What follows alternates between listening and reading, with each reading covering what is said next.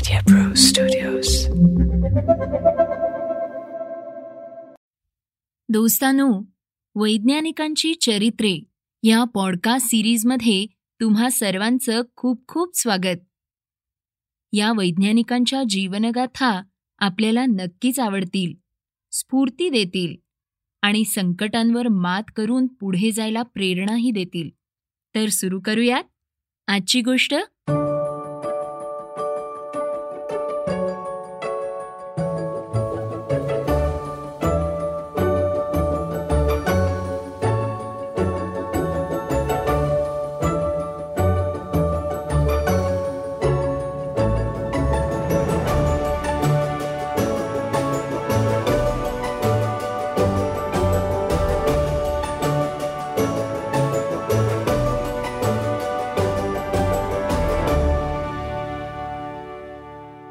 आजकालच्या या कोरोनाच्या काळात आपण वॅक्सिनेशनबद्दल खूप ऐकतो आहोत पण तुम्हाला ठाऊक आहे का की या वॅक्सिन्सचा शोध कसा आणि कुणी लावला ते?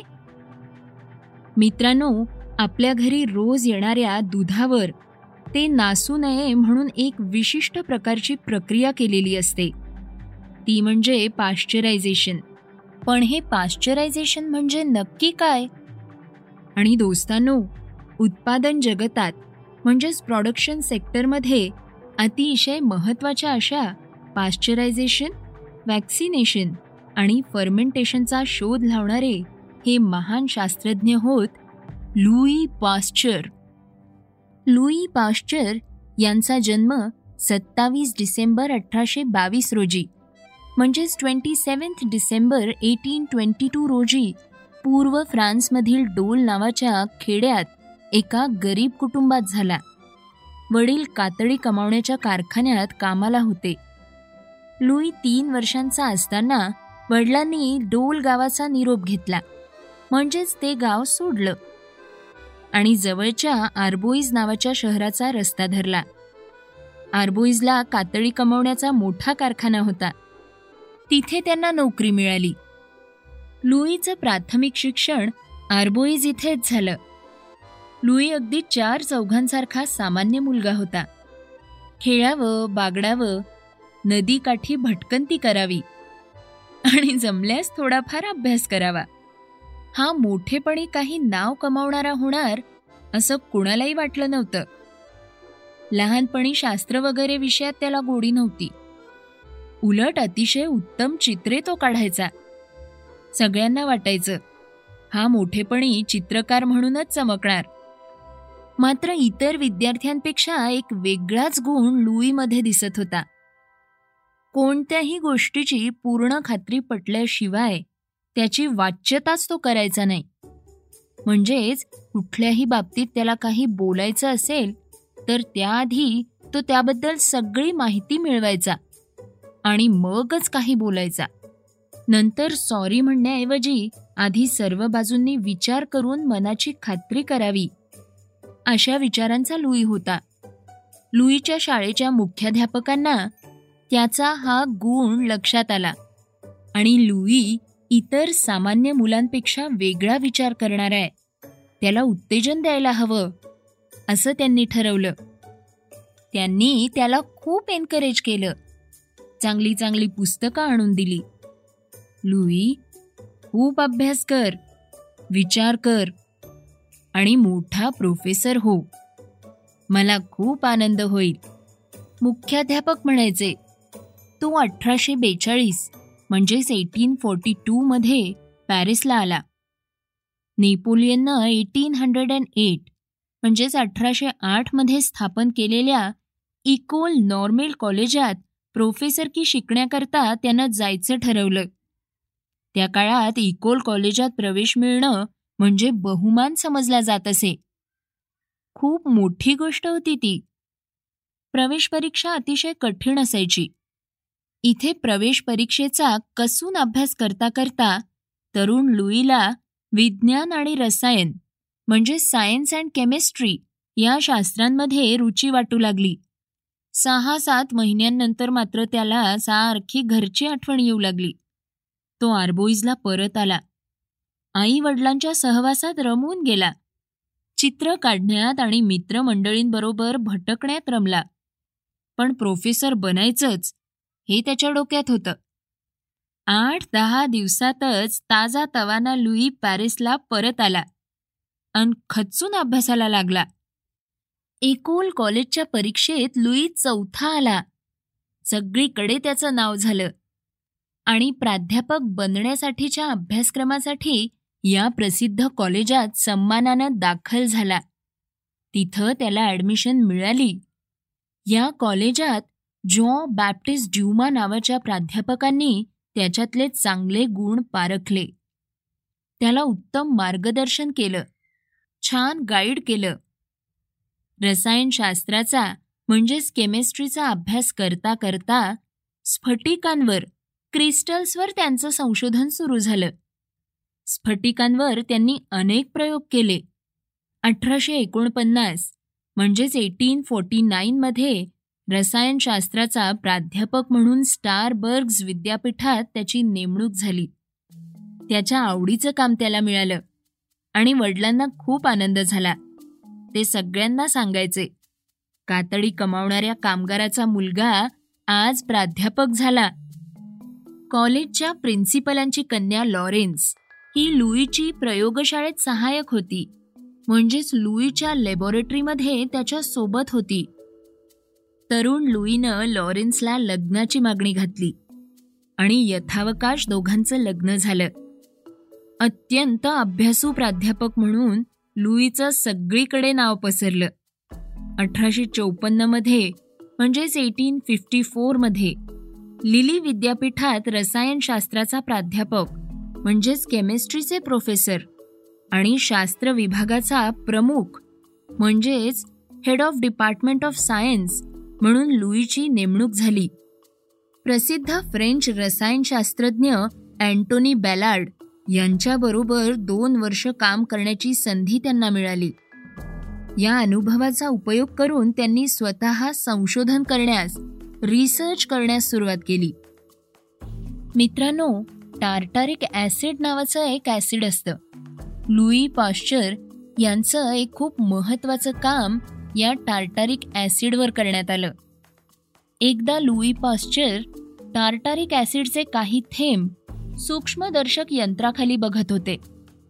म्हणजेच मायक्रोस्कोपमधून बघत होते.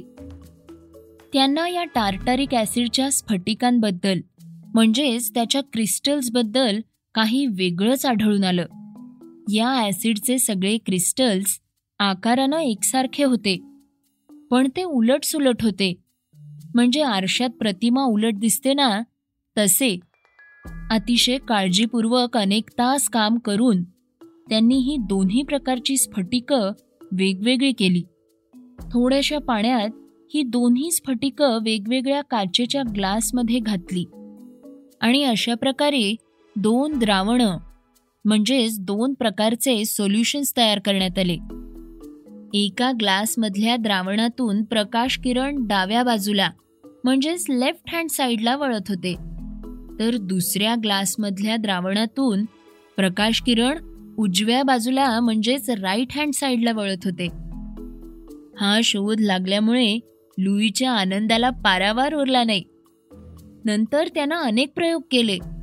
दोन्ही प्रकारची स्फटिकं म्हणजे ते क्रिस्टल्स एकत्र करून लुईनी एक नवीन द्रावण तयार केलं. आता हे नवीन सोल्युशन प्रकाशाचं वळणं थांबवत असल्याचं त्यांना लक्षात आलं. आता प्रकाश किरण सरळ रेषेत जाऊ लागले. लुईचा हा शोध खूप क्रांतिकारक ठरला. जैविक पदार्थांपासून बनवलेलं टार्टारिक ॲसिड म्हणजेच बायोलॉजिकल ओरिजिनचं टार्टारिक ॲसिड आणि रसायनांपासून कृत्रिमरित्या बनवलेलं टार्टारिक ॲसिड. म्हणजेच केमिकल्सपासून आर्टिफिशियली बनवण्यात आलेलं टार्टारिक ॲसिड. ही दोन्हीही प्रकाश किरणं सोडून वेगवेगळी ओळखता येऊ लागली. शास्त्रीय जगात खूप नाव असलेले संशोधक आणि उद्योगपती बिगट यांचं साहजिकच या शोधाकडे लक्ष गेलं. त्यांना या शोधाचं महत्त्व लक्षात आलं. लुईचा red ribbon of the legion of honour हा पुरस्कार देऊन सन्मान करण्यात आला. वयाच्या फक्त तिसाव्या वर्षी शास्त्रीय जगतातल्या या मोठ्या सन्मानाचा तो मानकरी ठरला. मित्रांनो ही खूप मोठी बाब होती. मिस्टर बिगट यांचा बिटापासून मद्यार्क म्हणजेच वाईन तयार करण्याचा कारखाना होता. त्यांच्या कारखान्यात त्यांना मद्यार्क तयार करताना कित्येक वेळा अडचणी यायच्या. त्यांच्याकडे मोठमोठे लाकडी पीप होते म्हणजेच वुडन बॅरल्स होते. ते त्या पिपांमध्ये बीट टाकायचे आणि त्यात एक रासायनिक क्रिया घडवून आणायचे. पण काही पिपांमध्ये चांगली वाईन तयार व्हायची तर काही बॅरल्समधलं सोल्युशन नासून जायचं आंबट व्हायचं. यामुळे मिस्टर बिगट यांच्या कारखान्याला खूप नुकसान व्हायचं.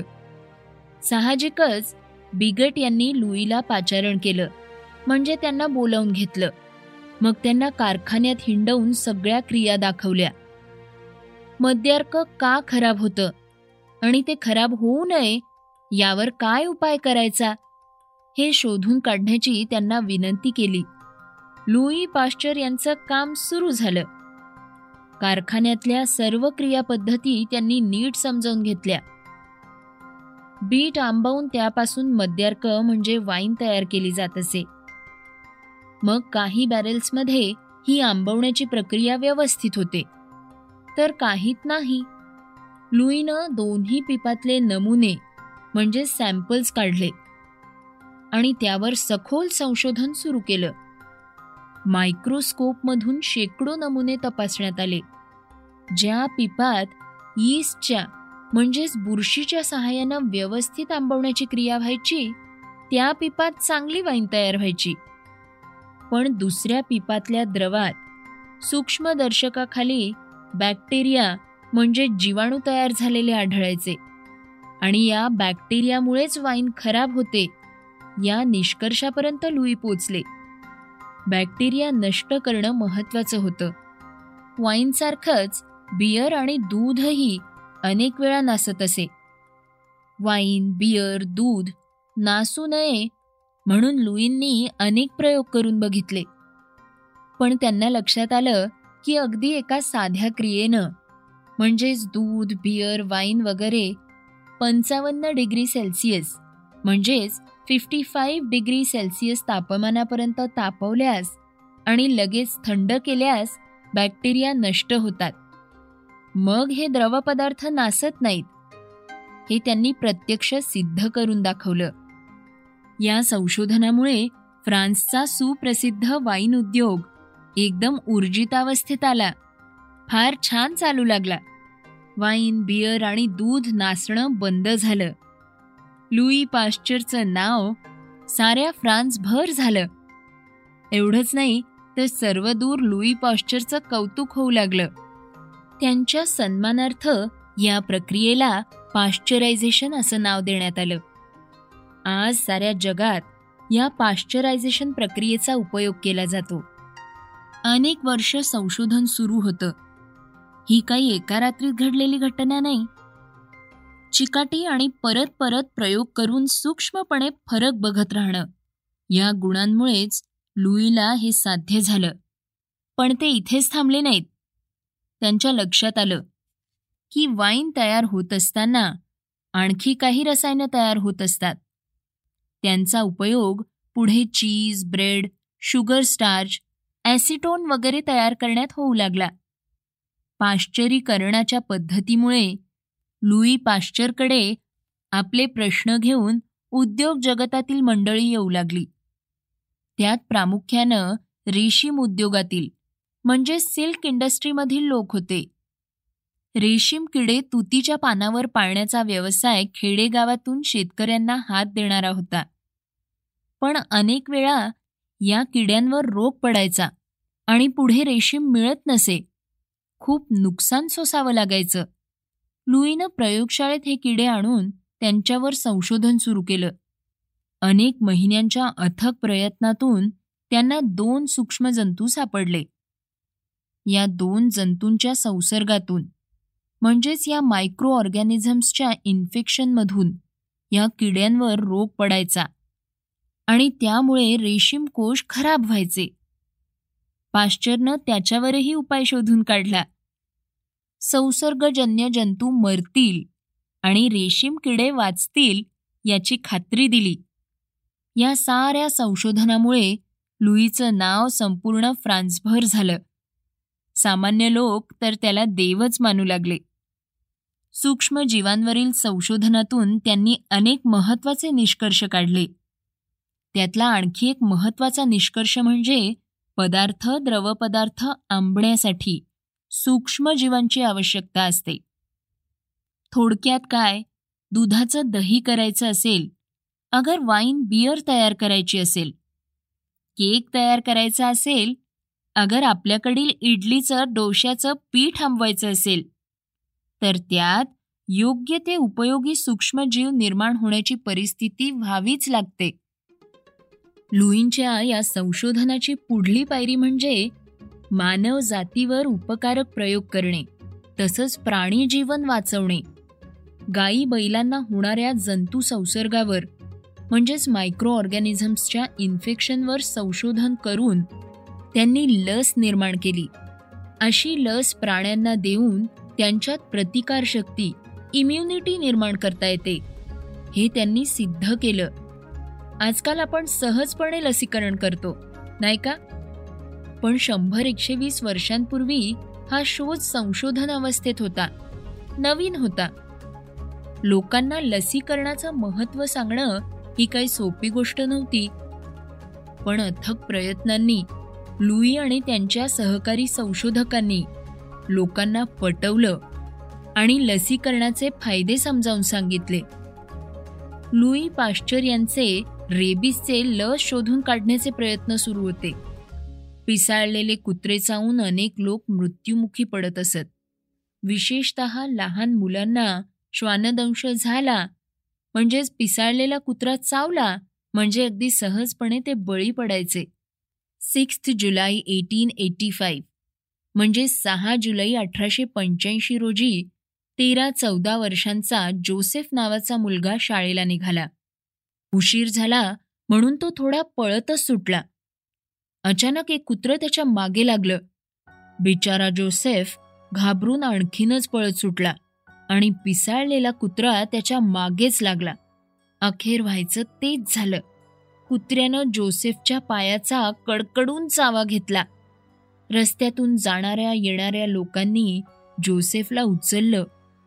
जवळच्या डॉक्टरांनी त्याची जखम धुवून किरकोळ औषध उपचार केले. त्याला पट्टी लावून दिली. पण सगळ्यांना आता जोसेफसोबत काय होणार हे माहिती होतं. मग अचानकच कोणाला तरी लुई पाश्चरची आठवण झाली. हा बाबा नक्की काहीतरी जादू करेल. असं लोकांना वाटायचं. जोसेफला लुईच्या प्रयोगशाळेत आणण्यात आलं. बिचारा विव्हळत ओरडत होता. पाणी पाणी म्हणून कंठशोष करत होता. लुईंचं रेबीज रोगावरचं वॅक्सिन तयार करण्याचं काम सुरूच होतं. त्यांनी व त्यांच्या सहकाऱ्यांनी मोठा धोका पत्करून पिसाळलेली कुत्री पकडून त्यांच्या जिभेतून गळणारी लाळ टेस्ट्यूबमध्ये गोळा केली. या लाळेचा उपयोग करून लस तयार करण्याचे प्रयत्न सुरू झाले. मात्र अशी लस प्रयोगादाखल का होईना पण कोण टोचून घेणार? आणि अशाच वेळी जोसेफ तिथं आला. ही संधी जोसेफमुळे आली. मात्र ही लस जोसेफवर वापरण्याआधी लुईन पुढे दोन मोठे धोके होते. पहिला म्हणजे ते डॉक्टर नव्हते. एक संशोधक होते. डॉक्टर नसताना रोग्यावर उपचार करणं कायदेशीर नव्हतं. आणि दुसरं म्हणजे अशी तयार केलेली प्रायोगिक अवस्थेतली लस पहिल्यांदाच एका छोट्या मुलाला द्यायची. त्यातून काही विपरीत घडलं तर मुलाच्या जीवाला धोका होता. पण लस नाही वापरली तरी मुलगा मरणार हे नक्कीच होतं. त्यामुळं त्यांनी जोसेफच्या आईबाबांना विश्वास दिला. माझी खात्री आहे तुमचा मुलगा वाचेल. पहिल्या दिवशी अगदी कमी प्रमाणातली लस इंजेक्शनद्वारे जोसेफला टोचण्यात आली. संध्याकाळपर्यंत त्याचं ओरडणं विव्हळणं कमी झालं. दुसऱ्या दिवशी डोस वाढवण्यात आला. तिसऱ्या दिवशी आणखी वाढवण्यात आला. दहा दिवस डोस वाढवण्यात येऊन इंजेक्शन सुरूच ठेवली. बारा पंधरा दिवसांनी जोसेफ प्रयोगशाळेत हिंडू लागला. महिन्याभरात खणखणीत बरा झाला. रेबीजचा मागमूसही उरला नाही. जोसेफच्या आईवडिलांच्या मित्रमंडळींच्या आनंदाला पारावार उरला नाही. पाश्चरचं नाव आता घरोघरी पोचलं. फ्रान्सला कानाकोपऱ्यातून लोक उपचारांसाठी येऊ लागले. एवढंच नाही तर रशिया अमेरिका इंग्लंड वगैरे देशातून डॉक्टर पेशंट्सना लुईच्या लॅबॉरेटरीत पाठवू लागले. पेशंट्सची गर्दी इतकी वाढली की त्याचा संशोधनावर परिणाम होऊ लागला. पण लुई एवढ्या मोठ्या मनाचे होते की त्यांनी कुणालाही उपचारांविना परत पाठवले नाही. फ्रान्स सरकारनं त्यांचा यथोचित गौरव तर केलाच पण एक सुसज्ज प्रयोगशाळा तयार करून पाश्चरला अधिक संशोधनासाठी देण्यात आली. ही lab eleventh November eighteen eighty eight म्हणजेच अकरा नोव्हेंबर अठराशे अठ्ठ्याऐंशी रोजी त्यांना बहाल करण्यात आली. प्रयोगशाळेला नाव देण्यात आलं पाश्चर इन्स्टिट्यूट. रेबीजची लस निर्माण करून पाश्चरनं मानवजातीवर फार उपकार केले असं म्हणण्यास हरकत नाही. पाश्चरचा जंतूंवर अभ्यास खूप होता. हवेतल्या जंतू संसर्गामुळे डॉक्टरांनी ऑपरेशन करताना अँटीसेप्टिक द्रव्यानं हात स्वच्छ केलेच पाहिजेत. हा बदल त्यांनी आग्रहानं सुचवला. तोपर्यंत डॉक्टर ऑपरेशन करताना नुसते पाण्याने हात धुवायचे. लुई पाश्चरचं कौतुक करणारे त्यांना मानणारे अनेक जण होते. पण मित्रांनो त्या काळची डॉक्टर मंडळी त्यांचा राग करायची. डॉक्टर्स म्हणायचे हा डॉक्टर नाही तरी आमच्या कामात ढवळाढवळ करतो.